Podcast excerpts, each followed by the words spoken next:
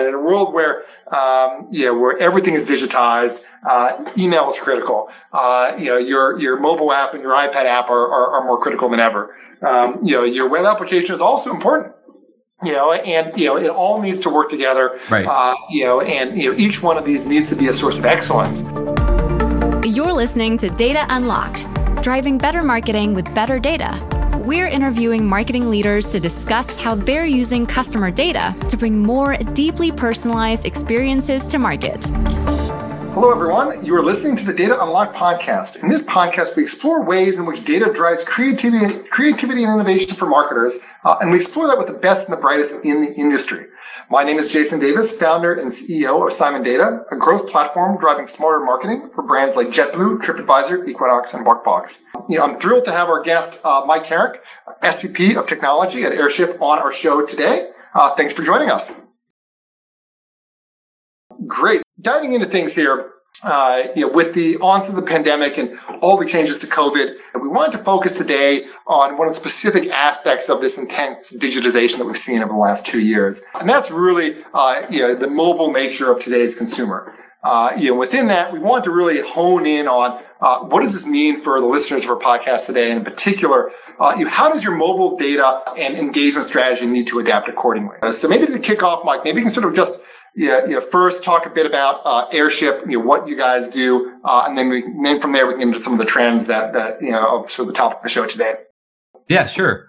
Um, so airship. Um, so as you mentioned, I'm the SVP of technology at Airship. So I look after you know everything from our product strategy to you know the operation of our platform. Our focus is on uh, app experience, and so uh, we do everything from push notifications to um, really immersive experiences inside of our customers' apps. And then in addition to that, you know, we'll, we'll send email from your app, SMS from your app, but we're all about you know, really driving that uh, end-to-end mobile experience and trying to give our customers insight from that and then integrate with the rest of their tech stack, which often includes a company like yours. Uh, great. Uh, know, and so maybe we can talk about, I mean, Airship has been around for, uh, you know, probably eight, nine, ten years now. And, uh, you know, as with you know, everyone in the data and the MarTech and the sort of the you know, consumer engagement space,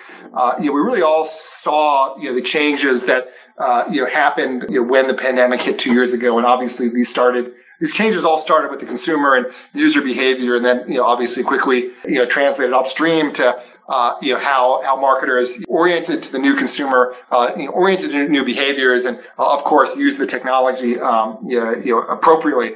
Uh, so maybe you can talk about some of the you know, I guess really some of the trends that that you've seen around sort of post post COVID digitization and Airship. Yeah, um, a, a couple things come to mind. Uh, one, obviously, all things digital through the pandemic have been huge. Like uh, many companies, we've seen a, a, fair amount of user growth. Just the number of users our customers have that use their apps has has steadily grown. You know, we've got um, you know, billions of active users. That's that's gone up. Um, you know, at least like 10, 20% um, through the pandemic. Um, and we've also just seen that cu- our customers and users want to do more and more inside of their app. You know, people are using, you know, mobile usage continues to grow, even though, you know, maybe through the pandemic, people weren't moving around quite as much, but you know, just that interface of the, the mobile phone or the iPad or tablet has re- really continued to grow. I, th- I remember before the pandemic, remember people predicting like that apps were going to decline. And I, I laughed. Uh, one of the reasons I laughed is I, I've been, I've been proven wrong on email. I remember saying that, well, email is going to decline. Like none of these things ever decline. Like once you find a useful medium to reach consumers, like it doesn't go away. And so what we've found what our customers are trying to do through the pandemic is, you know, drive much more transactions than they used to probably. So we've seen a lot of customers do use cases like buy online, purchase in store, or airlines have, have gotten much more focused on really managing the entire, they tend to call it the, the day of travel experience. And so they're just trying to remove as much friction um, from that um, for consumers, and so they're you know they keep investing in, into their apps to you know make those experiences much more uh, seamless, and and so we've been helping them a lot um, with those types of use cases. Uh, great. And, and, Mike, maybe you can talk a bit more about you know, some of the foundational differences between mobile app and mobile web. And, you know, before the pandemic, I had also heard, you know, the speculation around, hey, the mobile app is dying. But, you know, really, what drove the resurgence? What, what, from a technology perspective, you know, from an experience perspective, what is it about the mobile app that really, uh, you, know, you know, especially in a sort of a post-COVID world is, is, is sort of driving its adoption? Yeah. I think, um, you know, just like my comment on email, like you can't just have a mobile app, just like you can't just have a website, even if it's like a mobile responsive website. I mean, if you're maybe if you're just going to have one thing, like you know, maybe you have a strategy like that. But what we found, you know, particularly with um, you know these kind of newer brands or enterprise companies, like they once they, they see the dollars they're driving through their app, like they they they understand that hey, you got to fundamentally invest in each of those things and, and there's no kind of shortcut to like some, you know, one website, you know, that can, can suffice, um, for mobile. So, um, you know, some of the differences, you know, particularly with native mobile apps, comparing that to like, uh, just a responsive, uh, website is, you know, just the, the user experience is, is purpose built for mobile you can send push notifications to Android websites, but not iOS. That's one, you know, one important other, you know, specific thing. But I think, you know, when you have a, an app on one of your consumers, customers' phones, you know, it's, it's there permanently. They're always logged in generally. You know, yes, it gets push notifications, but you know, that user experience, you know, if you take an airline as an example, like I fly Alaska a lot it's just a tap away for me to look at my kind of mileage summary. Like I don't have to wait for, uh, you know, a laggy kind of website to kind of, I don't have to navigate some website. I think what it really comes down to is, you know, native mobile apps are, they feel purpose built for mobile. And, uh, you know, if you, if you invest in them, like the, the kind of user experience that you can create for consumers is, you know, really unmatched, um, by the web. Uh, yeah, no, hundred percent. And you know, just reflecting on my, my personal experience, uh, you know, I live in you know I live in Brooklyn, and you know we're you know me and my seven year old are big Brooklyn Nets fans. Uh, yeah. So you know when I sort of look to get tickets, I generally just buy day of, and I use SeatGeek in their app. Yeah. Uh, you know, and they're very good. Um, you know about uh, you know obviously having a rich marketplace to you know, you know where you can buy last minute tickets, but right. you know also their push strategy, and they're, they're a Simon Data customer today. Um, you know, but uh, you're really just thinking about you know from a, a consumer perspective. Uh, you, know, you know, what's the availability? You know, is there an opportunity to go, you know, 90 minutes before, you know, before the game? Right. And, you know, just having that fluid, uh, you know, right. dynamic experience where I can browse the stadium, uh, you look at any section, you know, and, yeah. and, really just understand what the trade-offs is. You know, it's very hard to replicate that kind of yeah. thing, uh, you know, in a web uh, application. Right. Well, there's, I think there's something about just uh, it feels so casual on your phone. Like I don't know about you, but the when I gotta log in on my desktop or something, it's just like, ugh, it's no, it's not as fun. Like I mean, that experience that you're kind of describing with SeatGeek. I mean, we still, even though mobile phones have been around for whatever 15 years now, like smartphone era, like still every month or so, I'll have some new magical experience. I'm like, that's so cool. Like, and that just took like 20 seconds, you know? Yep.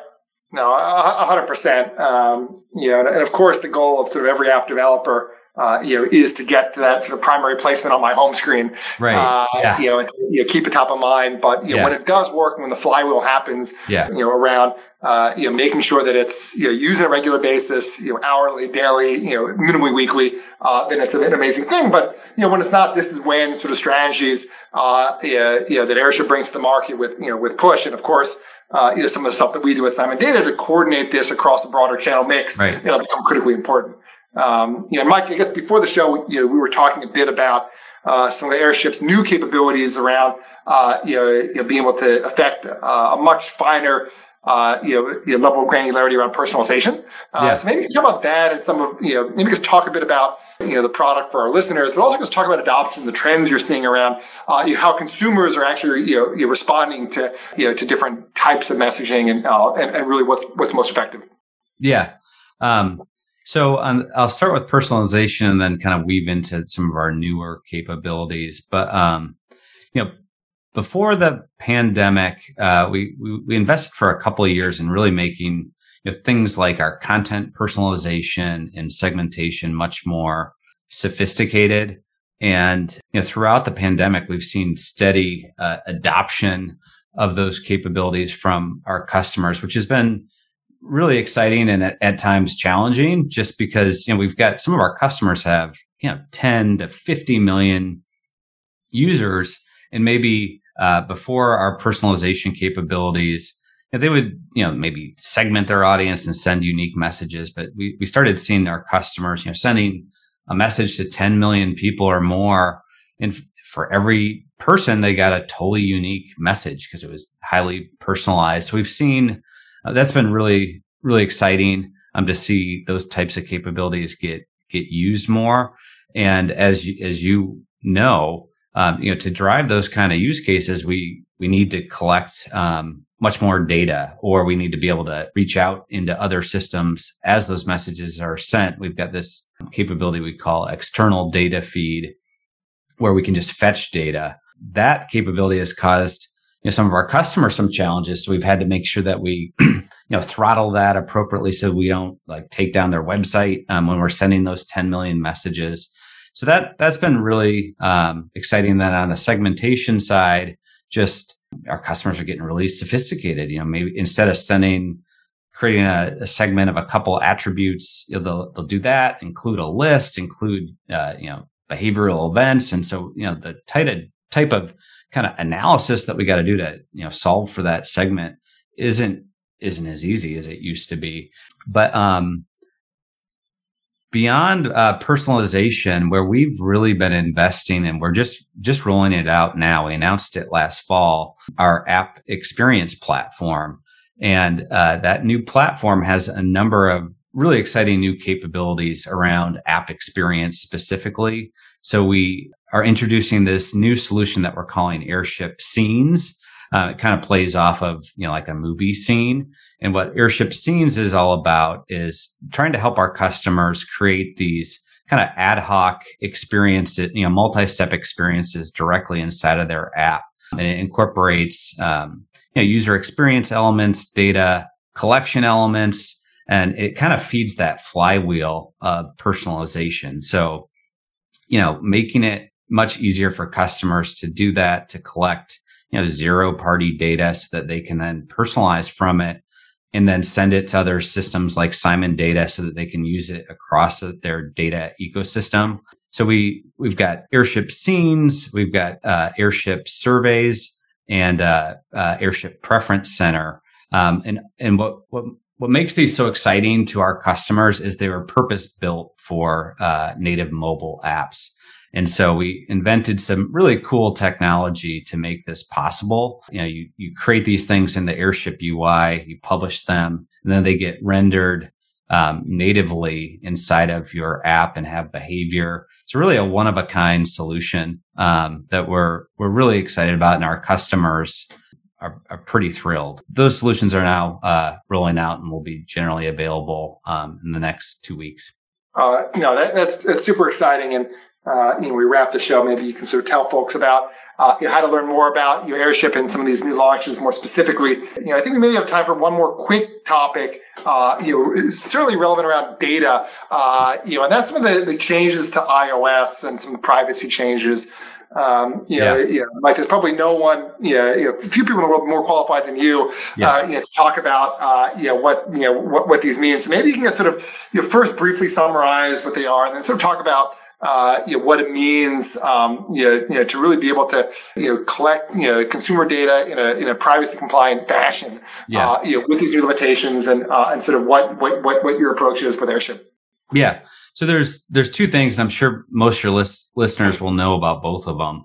Um, with, uh, the most recent version of iOS, uh, uh, Apple, uh, you know, introduced a bunch of restrictions specifically around cross data tracking, right? You need to get consent if you're, and specifically around the IDFA and ad um, tracking.